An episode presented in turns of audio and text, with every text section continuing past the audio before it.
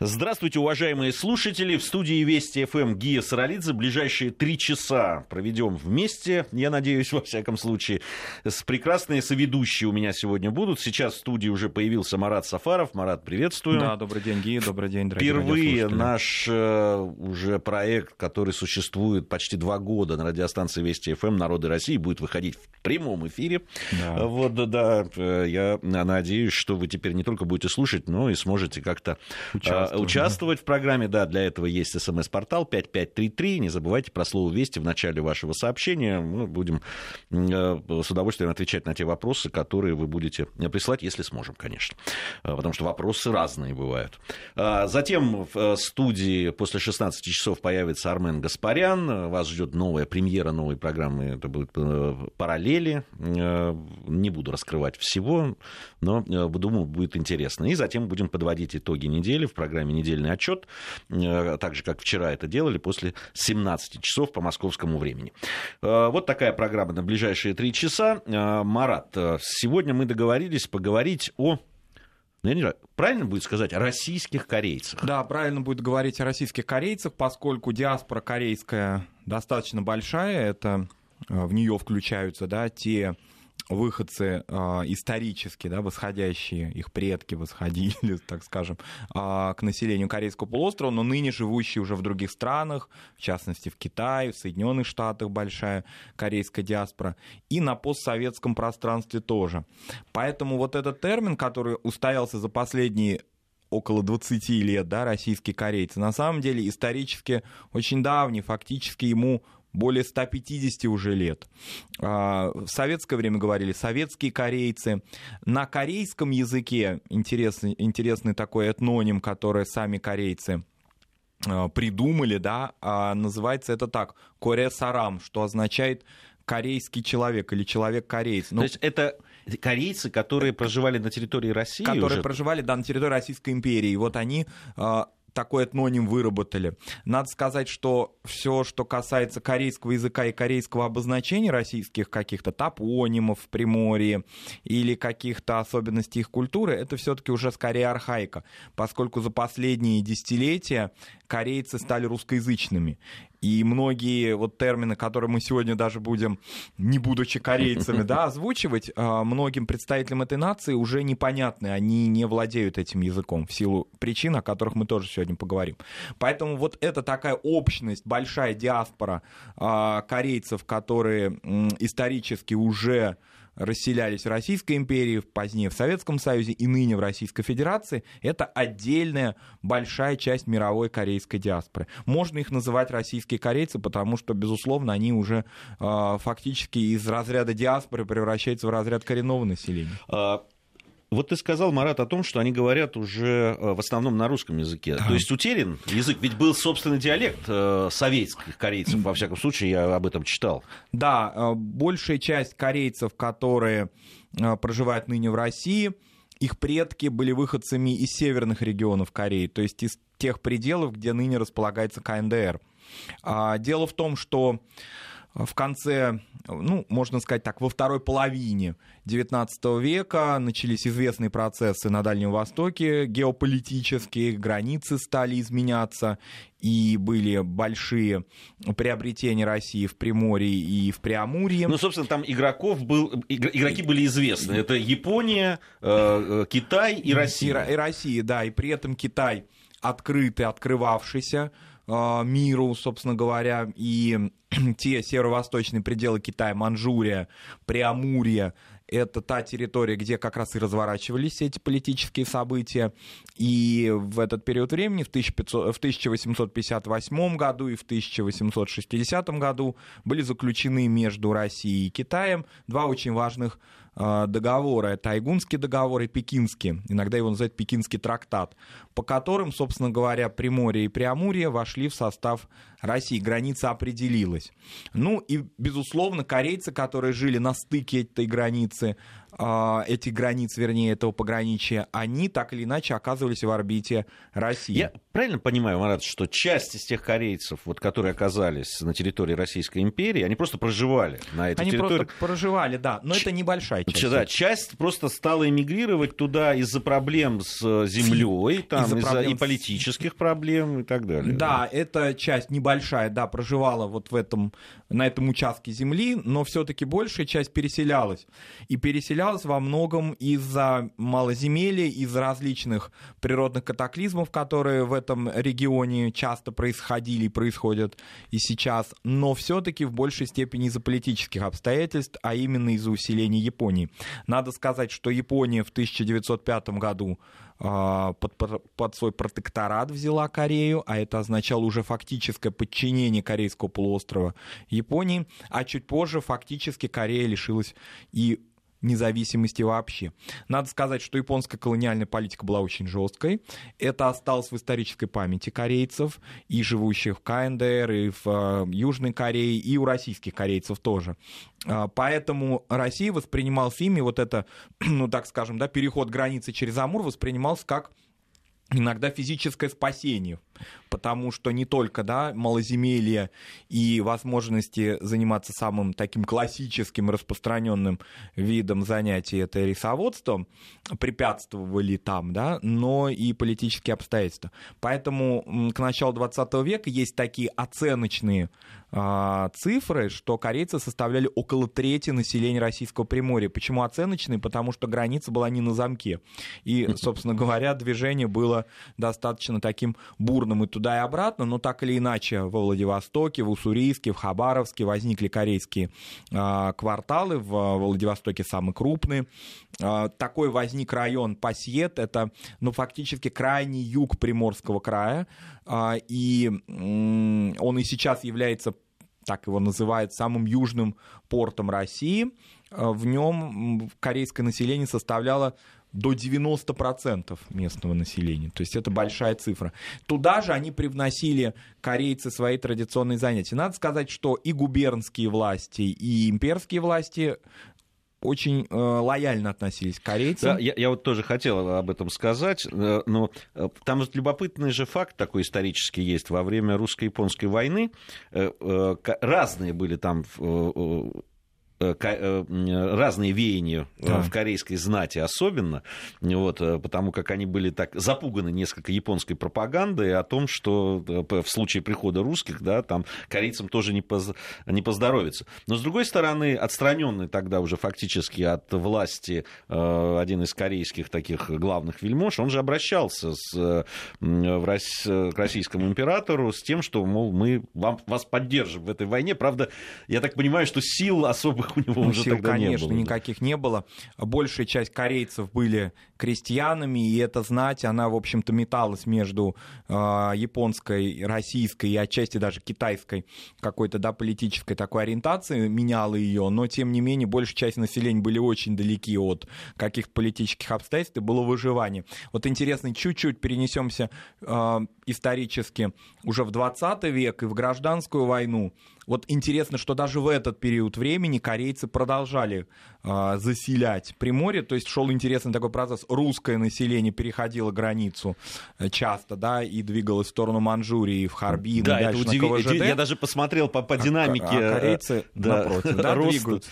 Это вот такая интересная вещь, то есть корейцы воспринимали советскую Россию как защиту от, ну, прежде всего, от Японии, конечно. А, надо сказать, что вот как мы уже упомянули, имперские и, значит, местные. Я так понимаю, власти. Особенно местные власти хорошо относились, хорошо относились да. потому что, ну, во-первых, корейцы приходили э, на... и попадали в климатические условия, которые были им знакомы, знакомы они да. были работящие, они э, занимались тем, собственно, чем занимались э, на родине. Э, вот. да. Потом они очень находили быстро общий язык с местным населением, его, правда, немного было, что тоже, в общем...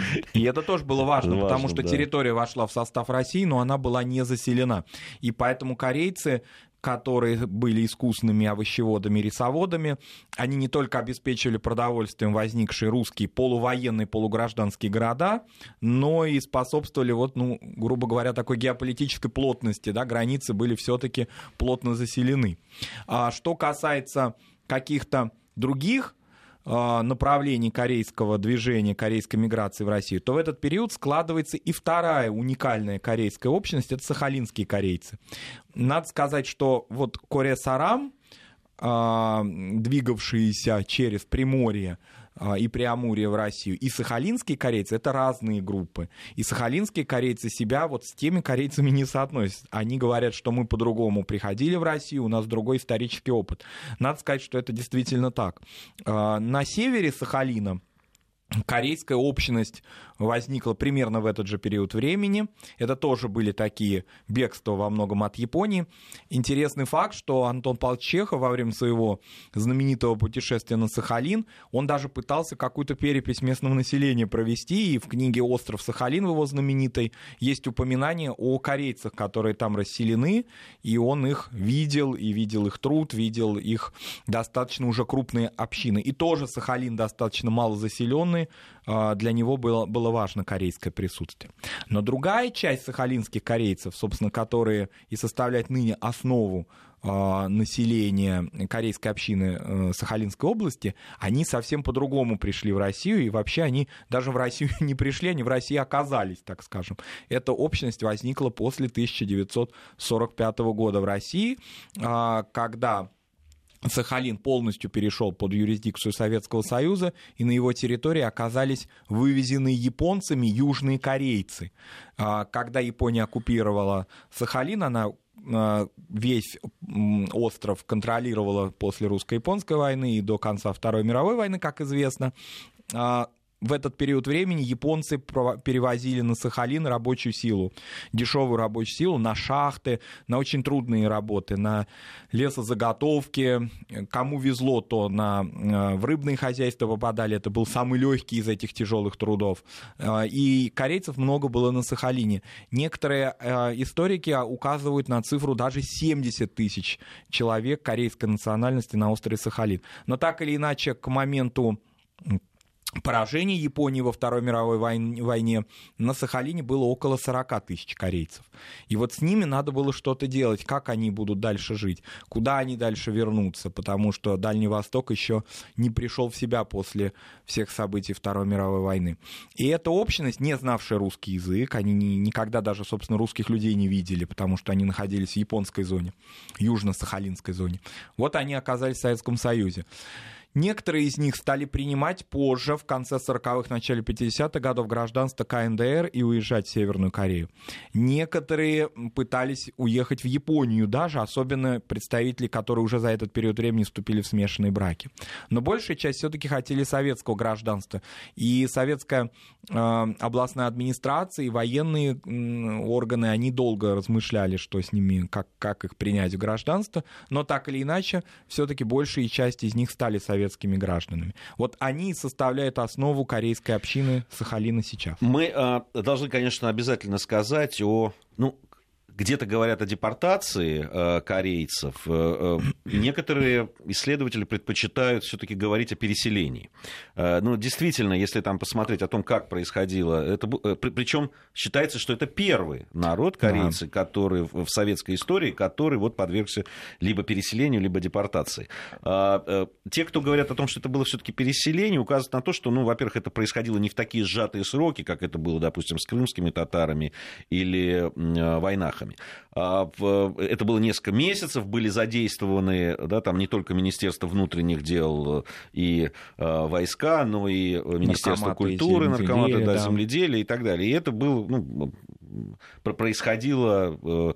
А с чем это было связано все-таки, на твой взгляд? А, вообще здесь очень важно... Ведь корейцы там и приняли советскую власть. Они и были... Там уже была советская инфраструктура, и, mm. и корейский театр, и школы, и газеты, и коммунисты корейцы были. Там, там, причем подчеркивается, что а, как раз корейцы-то приняли революцию с, с распростертыми объятиями, но тем не менее официальная формулировка этого переселения была связана с проникновением японских элементов, в том числе и корейской национальности, то есть использование корейцев японцами в шпионаже и в пропаганде поскольку было очевидно, что Вторая мировая война так или иначе уже не за горами. И вот эта официальная формулировка корейцами очень болезненно воспринимается, потому что антияпонские, антиквантунские настроения среди корейцев были очевидны. Они понимали, что если они окажутся на территории э, либо опять оккупированной японцами, либо на территории вот этого Манчжоу-Го, вот этого карликового, марионеточного, вернее, государства прояпонского, они станут людьми второго сорта неизбежно. Ну, потому вот что до, до сих пор было... между, в том числе, Южной Кореей и Японией, Японии. вот эти вот незаживающие раны там, Второй мировой войны и э, репрессии, которым подвергалось корейское население, и убийствам. Э, да, и... и насилию, которое было. Это все было им понятно и очевидно. Но, тем не менее, вот это большое количество людей а, вдоль границы Советского Союза, которые могут быть использованы каким-то образом. А кроме того, элементы прояпонские среди вот того, о чем мы говорили в самом начале, среди верхушки, среди тех корейцев, которые находились по ту сторону границы, были, видимо, вынудили советское руководство пойти на такой жесткий и в чем-то жестокий шаг, потому что, конечно, корейцы уже прижились на этой территории. Они жили уже, ну, практически к сороковому году, к тридцать седьмому, это была осень тридцать седьмого года, то есть они жили уже более семидесяти лет на этой территории. А, а переселяли их в основном, я так понимаю, в Казахстан и в Узбекистан. Причем в Узбекистане до сих пор очень большая диаспора. Очень корейская. большая диаспора, да. Вот так, такое обстоятельство. Сами корейцы всячески м, до сих пор и в литературе, и в воспоминаниях тех людей, которые еще живы и детьми были переселены, они говорят о том, что, конечно, ни, ни о каких японских, прояпонских настроениях речи не было. Я читал такие, ну, не мемуары, а такой нарративный источник, да, когда пожилой человек рассказывал, родившийся в Приморье, живущий уже а в Узбекистане, рассказывал о том, как это происходило, о том, что пришли военные, сказали, что, значит, будет некое собрание в сельсовете, и там сказали, вот используя, такая интересная формулировка, используя ваше внешнее сходство с японцами, на территорию Советского Приморья могут проникнуть шпионы, могут проникнуть люди, которые будут разведывать а, расположение военных частей и промышленных предприятий, и в целях вашей же безопасности вы должны быть переселены вглубь страны. Но вот о чем вы сказали, это был долгий достаточно процесс, но, во всяком случае, даже две недели дававшиеся на переселение, это ничто по сравнению с несколькими часами того, что испытали войнахи, калмыки, крымские татары и другие народы а, в годы войны уже. А, так или иначе, они были переселены в Казахстан и Узбекистан, но это было неравноценное переселение, неравнозначное. Дело в том, что в Казахстане, конечно, условия были много хуже, суровее. И... вот главный момент, который вот этот спор, депортация это или переселение, это прежде всего а, момент, который касается особого статуса, административного статуса корейцев. Был ли он введен? Он не был введен. Он не существовал. То есть они могли свободно перемещаться по пространству этих республик. То есть они не были приписаны какой-то конкретной администрации или сельсовету. Но, допустим, в сравнении с ними крымские татары в сорок четвёртом году обязаны были отмечаться э, в своем сельсовете и фактически за его пределы выехать не могли, даже к родственникам там, в Самарканд или в Бухару, то есть буквально в нескольких десятках километров они не могли туда выехать. Корейцы могли, могли получать высшее образование, и такие были в основном, конечно, в этот период времени в области сельского хозяйства. Статус переселенцев особых у них появился ненадолго, только в сорок пятом году, когда началась война с Японией. Короткая война, летняя война. А когда война завершилась, э, Япония капитулировала, и Вторая мировая война завершилась, это особый статус корейцев опять был снят. И они, собственно говоря, благодаря знанию русского языка, благодаря своим вот таким умениям в области овощеводства и рисоводства, очень быстро стали выдвигаться на, этой, на этом пространстве, в этом пространстве, в этих республиках на важные посты, начиная там с агрономов, председателей колхозов и так далее.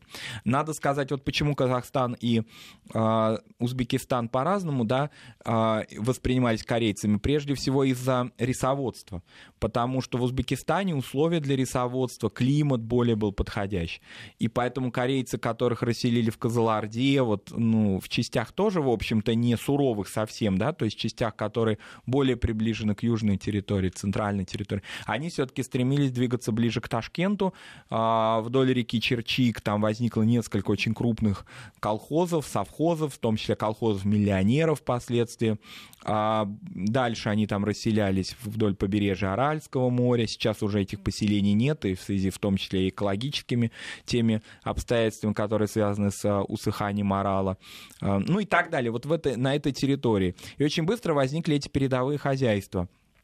До сих пор многие люди, которые жили в Узбекистане, вспоминают названия этих знаменитых на весь Советский Союз колхозов: «Полярная звезда», «Политотдел». О них говорили в центральной печати, в газете «Правда», снимали документальные фильмы.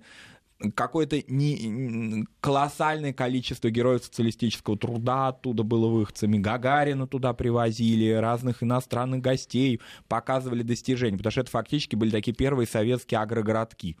Это были передовые предприятия, потому что корейцы прежде всего привнесли из Приморья свою технологию рисоводства, которая была незнакома местному населению. Это а, прежде всего прополка риса, это очень а, большое такое умение, связанное с ирригацией, мастерство.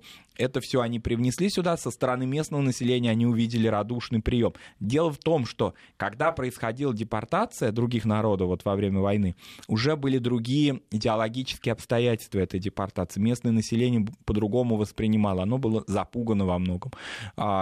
Здесь же не было какой-то такой пропаганды относительно того, кто к ним приехал. Они были, конечно, удивлены, местное население, узбеки, казахи, увидев людей, которых они раньше не видели, вроде бы монголоидных по внешности, но в то же время не тюрков, не мусульман. Кто эти люди? Потом они уже как-то к ним э, привыкли, да, но в первые дни они им помогали, они приносили им продукты, они впускали их в дома, они давали им свои знаменитые узбекские лепешки, делясь с ними и так далее. Вот об этом тоже в исторической памяти корейцев есть много-много воспоминаний о том, как узбеки и казахи их м, приняли и фактически помогли им адаптироваться на новой территории.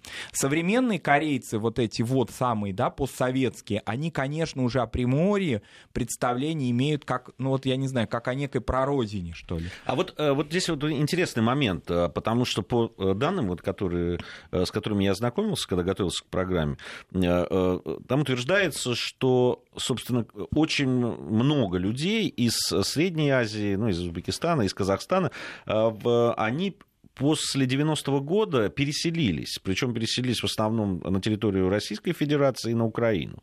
То есть...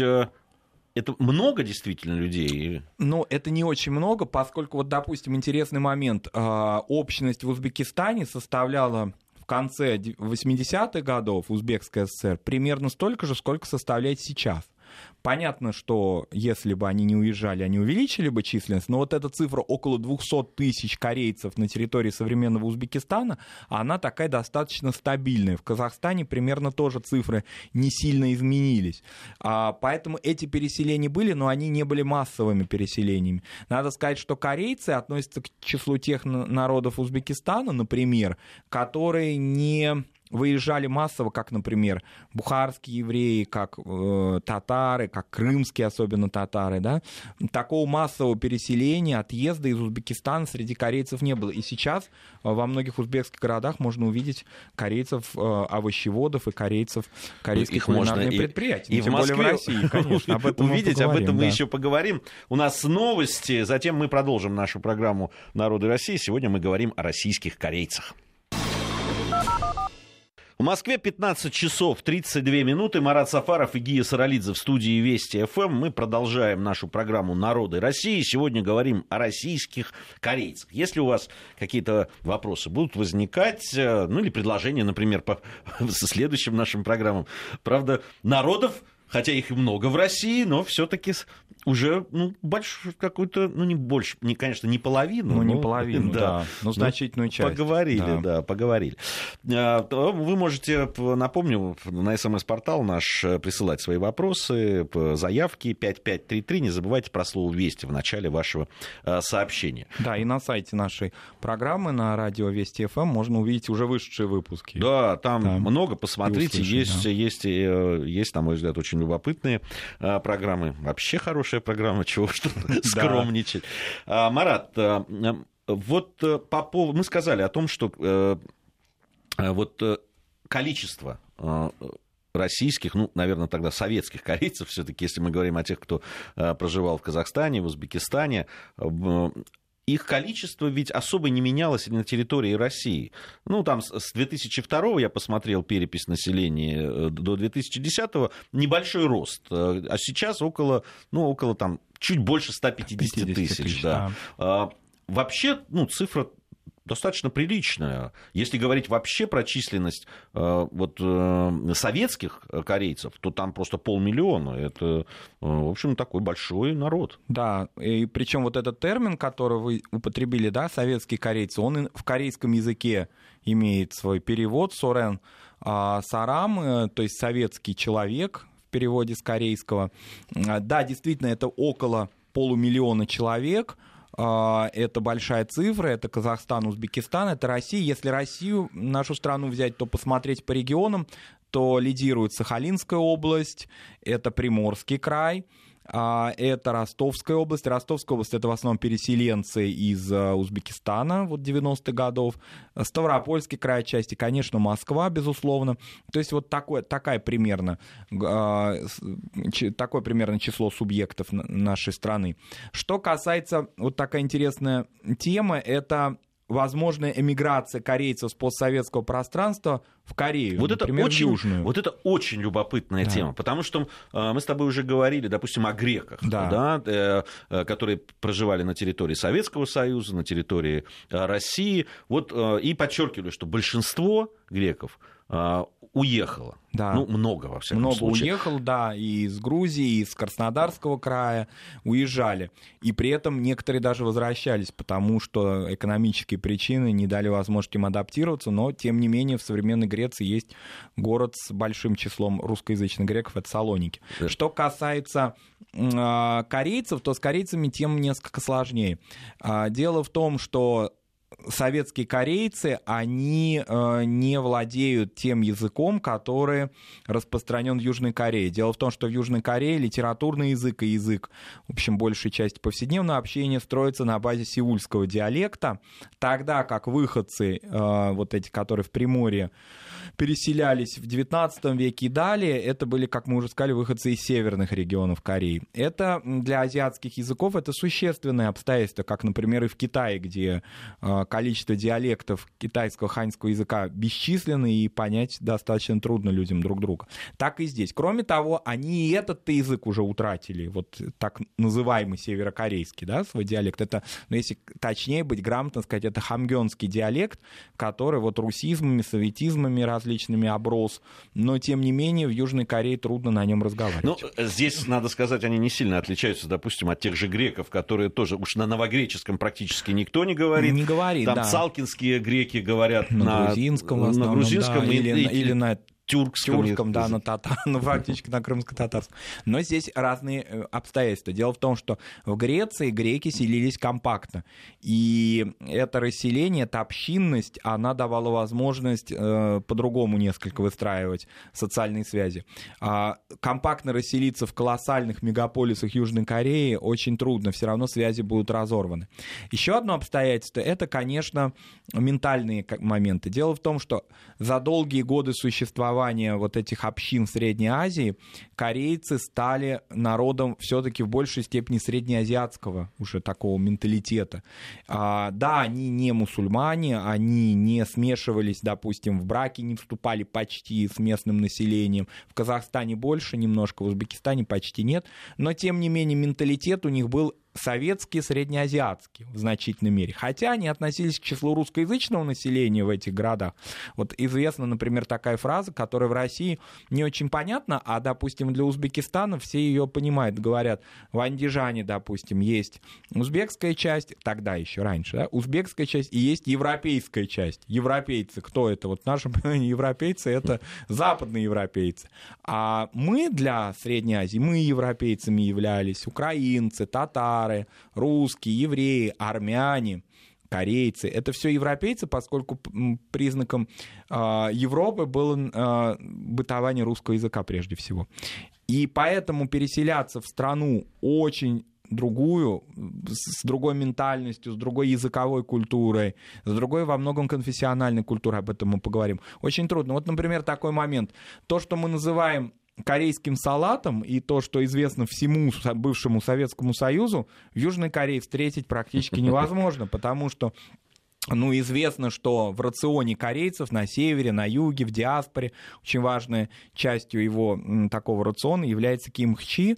Это такое овощное блюдо практически ежедневного употребления, маринад такой, в котором очень важную часть занимает пекинская капуста. Хотя корейцы, конечно, говорят, что это корейская капуста. Это такая салатная капуста, как известно. Вот. И ее всегда добавляют в это блюдо.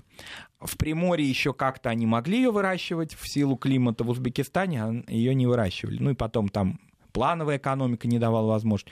И стали упрощать это кимчхи и довели ее до того, что основным ингредиентом была морковь, и стали добавлять несвойственной корейской кухне кориандр, сухую кинзу, да, которые не, не, не употребляли на Корейском полуострове, а в Узбекистане употребляли. И вот они с таким, значит, своим багажом, даже кулинарным, если приедут в Южную Корею, это очень сложно. В последнее время, конечно, были определенные, ну, с конца девяностых годов, ручейки переселений в Южную Корею. Сказать, что совсем не переселялись, нет, безусловно. Переселялись. Более того, интересный, интересный момент, что есть даже узбекская трудовая миграция в Южную Корею, я об этом слышал. То есть о том, что вслед за корейцами, которые иногда успех добивались, ставили рабочие места или какие-то связями обрастали, уезжали граждане Узбекистана узбекской национальности на работу, но только как трудовые мигранты, не переселяясь туда, не имея статуса постоянных жителей. Все-таки это цифры не очень большие. Если они имели какие-либо экономические трудности, они переселялись в понятную им, в близкую им Российскую Федерацию, конечно. Надо сказать, что в пятидесятые годы корейцам разрешили вернуться на в Приморский край, в отличие, допустим, от многих народов, которых требовалось особое партийное разрешение, это было особое партийное переселение, то корейцам добровольно разрешили вернуться в Приморье. Но почти э, никто не вернулся в Приморье, потому что уровень жизни в этих рисоводческих, процветавших колхозах и совхозах Узбекистана был столь высок, что переселяться в заросшие бурьяном какие-то покинутые деревни э, в трудном э, геополитическом смысле, да, месте, где еще только что отгремела война, и, собственно говоря, ну, смысла в этом не было никакого. Э, и поэтому переселение в Приморье в основном происходило происходили чуть позже уже, когда ситуация стабилизировалась, и в постсоветский период. Поэтому в Приморском крае сейчас есть корейская община. Но она не такая значительная, какая была в начале двадцатого века. Вот в двадцатом веке это была значительная по численности и заметная община. А вот э, я правильно понимаю, что до, до депортации тридцать седьмого года, ну или до переселения, там же были два национальных корейских района, национальные да. корейские сельсоветы и так далее. Все после тридцать седьмого года да. на это, в этом смысле все закончилось. Это все закончилось. Особо много корейцев жило компактно вокруг, ну, так или иначе, вблизи знаменитого нам, известного по внешнеполитической нашей истории озера Хасан а, в Приморском крае, где потом вот как раз и произошло столкновение Красной армии с японской армией, да. Вот там были, а, была вся инфраструктура. После тридцать седьмого года она в таком виде не восстановилась. Дело в том, что, может быть, это одна из причин утраты языка, конечно. Но говорить о том, что утрата языка происходила только от отсутствия инфраструктуры, мы знаем массу примеров народов, которые не имели никакой инфраструктуры, язык сохраняли. Здесь другая, конечно, еще одна важная тенденция — это желание корейцев адаптироваться к советским условиям. И это им в полной мере удалось, потому что именно знание русского языка и то, что русский язык стал родным языком, то, что владение им повсеместное и практически стопроцентное и очень хорошее, качественное, оно дало возможность продвигаться корейцам в Средней Азии очень активно, и они становились очень важной частью такой хозяйственной элиты среднеазиатских республик. Ну, там какие-то элементы все-таки инфраструктуры восстановились. Например, в Алма-Ате возник корейский театр, издавалась газета, но все-таки это все не имело такого важного значения в повседневной жизни корейцев, которые говорили на русском языке, жили компактно при этом и объединены были в колхозы. Вот развал колхозной системы, он и привел к, к миграциям, потому что уровень жизни упал. Ну, были цифры там какие-то вообще фантастические заработков корейцев в советское время. Доходило до нескольких тысяч рублей рублей в месяц иногда, да, заработок бригадиров, агрономов. Официально? В Коре... Официально, да, в корейских колхозах Ташкентской области, вот в политотделе, в Полярной звезде.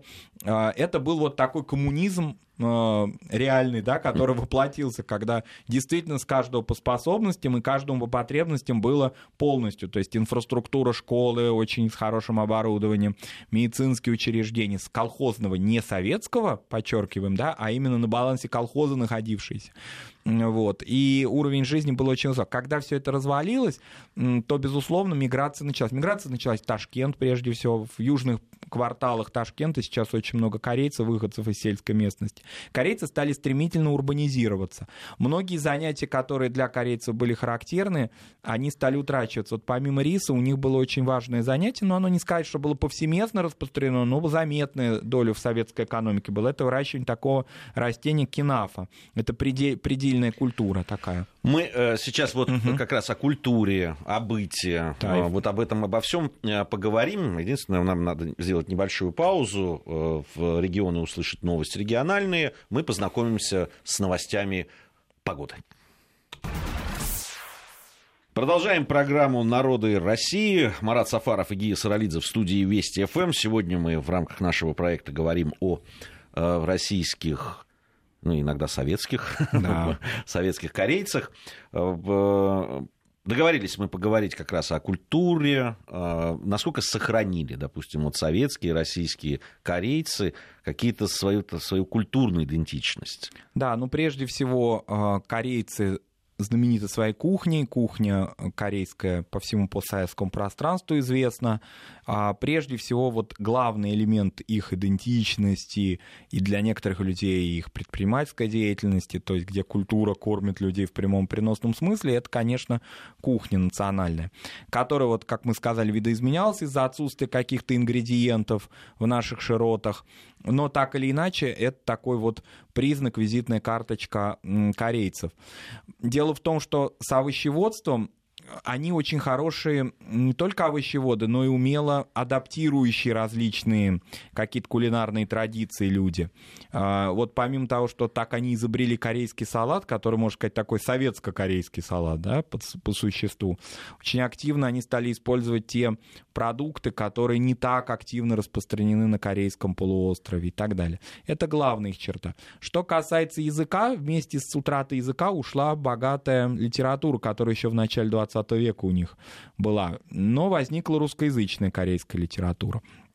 Сказать о том, что вот они, ну так скажем, да, вот народ, который в этой духовной культуре, да, какие-то вот, какое-то имеет свое уникальное советское или российское своеобразие, которое дальше не, не встречается в других общинах, сказать все-таки, ну, это будет большой натяжкой, поскольку, вот, допустим, такой пример, как религия, показывает, что российские корейцы универсальны с корейцами других стран.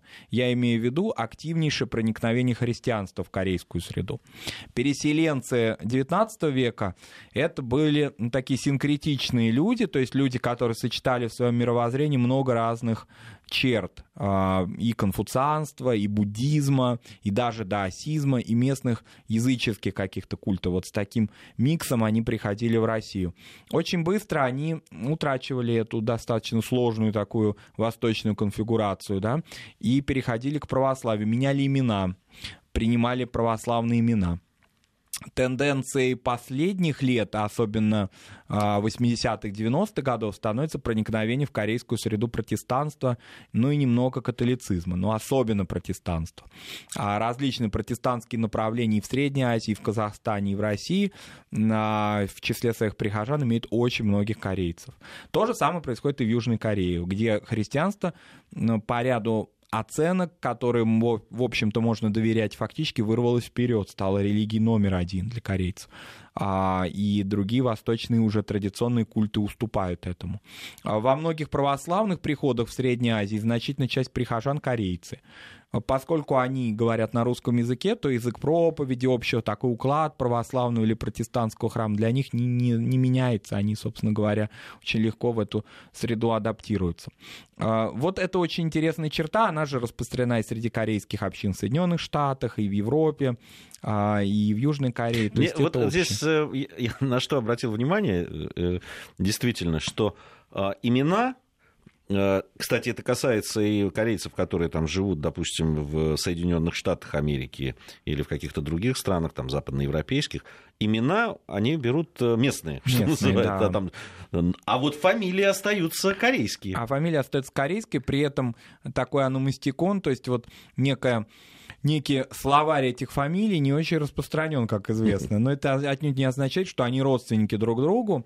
Во многом эти имена, вернее, эти фамилии происходят от традиционных имен. То есть вот эти все Кимы и так далее, они были именами когда-то, но стали родовыми фамилиями. Так очень часто бывает. Вообще в корейская, корейская культура очень восприимчива. Вот интересная такая деталь: в старом корейском языке числительные от ста и далее тысячи и так далее были за, заимствованы из китайских диалектов. А, имена вот они заимствуют и у народов, с которыми они проживают, у американцев, у русских и так далее, да.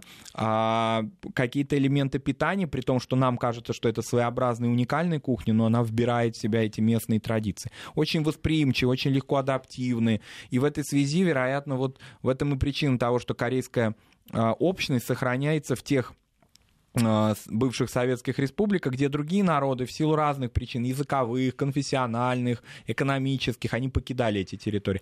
А вот корейцы вполне себе вот здесь удивительно, живут. Мы сколько раз мы говорили уже, особенно когда речь идет о небольших народах, проживающих на территории нашей большой прекрасной страны, мы очень часто говорили, что когда, когда теряют свою какую-то идентичность, в основном мы говорили о языке. Да. Да, вот мы говорим, вот, да, там язык, и вместе с языком уходит там.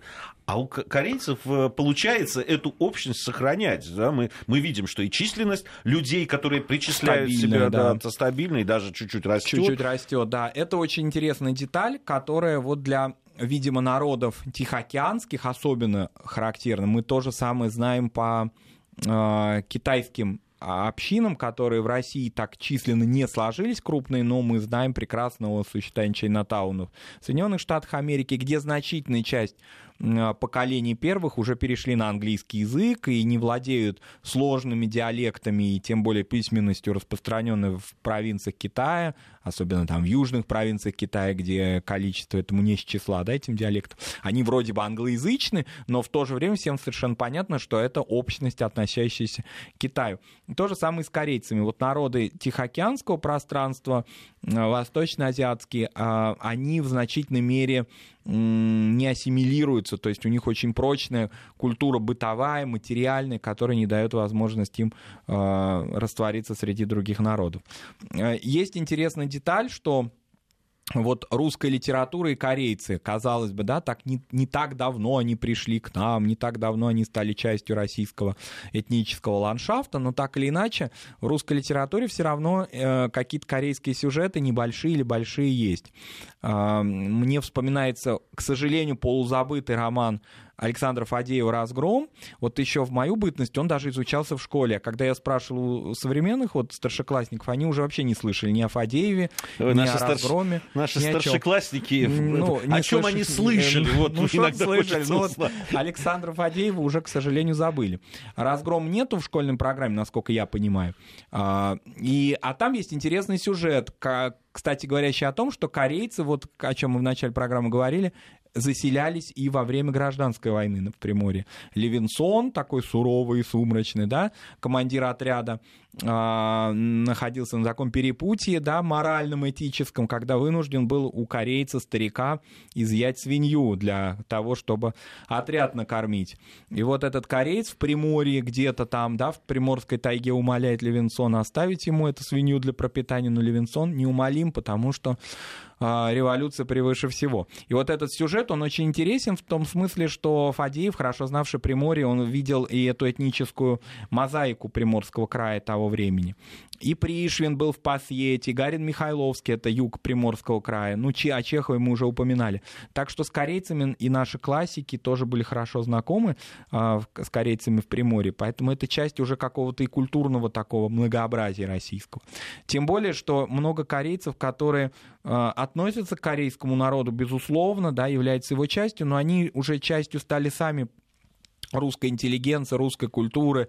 Я думаю, даже мне не очень всегда нравится вот эта история с перечислениями, она как-то uh-huh. немножко какая-то вот что-то мещанское в ней есть, да, но тем не менее многим людям это греет душу, когда они слышат о своих знаменитых представителях, и о Юлии Киме, и о Викторе Цое, конечно, да, людях с корейскими корнями, которые, конечно, уже были далеки от традиционной корейской культуры и родились в других совсем местах, не тех, где компактно были расселены корейцы, но стали частью русской, советской, российской, отечественной культуры, и, соответственно, люди, конечно, все равно понимают о корнях этих людей, о том, где они родились, в каких семьях, да, и, соответственно, они стали уже частью нашей, нашей общей культуры. Понятно, что если мы... Вот интересная такая деталь, что э, язы, языковая среда, да, вот есть ли какие-то, ну так скажем, да, мотивации к изучению корейского языка, к его возрождению. У корейцев их нет, на самом деле, да, то есть если и были какие-то попытки в девяностые годы изучения корейского языка, они ничем не увенчались, потому что он так далек уже от них, уже так он ушел от них, они стали частью русской и русскоязычной культуры. И изучать литературный сеульский язык только тем, кто хочет переселиться в Южную Корею, а тем, кто хочет оставаться на родине, смысла в этом нет. Все-таки языковая пропасть очень, очень далекая. И вот поэтому в самом начале, когда мы так подробно определялись с их этнонимами, вот этот сорён сарам, советский человек, он, наверное, и есть пример того корейца, который в постсоветском пространстве живет, потому что это такой действительно человек, рожденный именно советской цивилизацией, вероятно, такой идеальный пример этого. Да, ну вот такой разговор у нас получился о российских корейцах. Напомню, что это проект «Народы России». У нас пришло несколько смс-сообщений. Вот, в частности, Игорь из Иркутска попросил в следующих программах рассказать о тофаларах. Ну, Игорь, о тофаларах мы упоминали, когда говорили в одной из наших программ о Туве. Наверное, отдельная программа о тофаларах вряд ли возможна. Вот, но... О народах Южной Сибири, о тюрках Южной Сибири, безусловно, мы будем говорить, потому что это большое многообразие, и тофаларские сюжеты жителей, напомним, да, что Игорь знает, а кто-то, может быть, не знает, да, о том, что тофалары — это один из коренных народов Иркутской области, очень интересный народ, оленеводческий, о котором, безусловно, стоит поговорить в сюжетах различных. Ну, у нас впереди много, надеюсь, программ еще в рамках программы «Народы России». Я благодарю Марата Сафарова, ну а мы Спасибо, совсем скоро продолжим.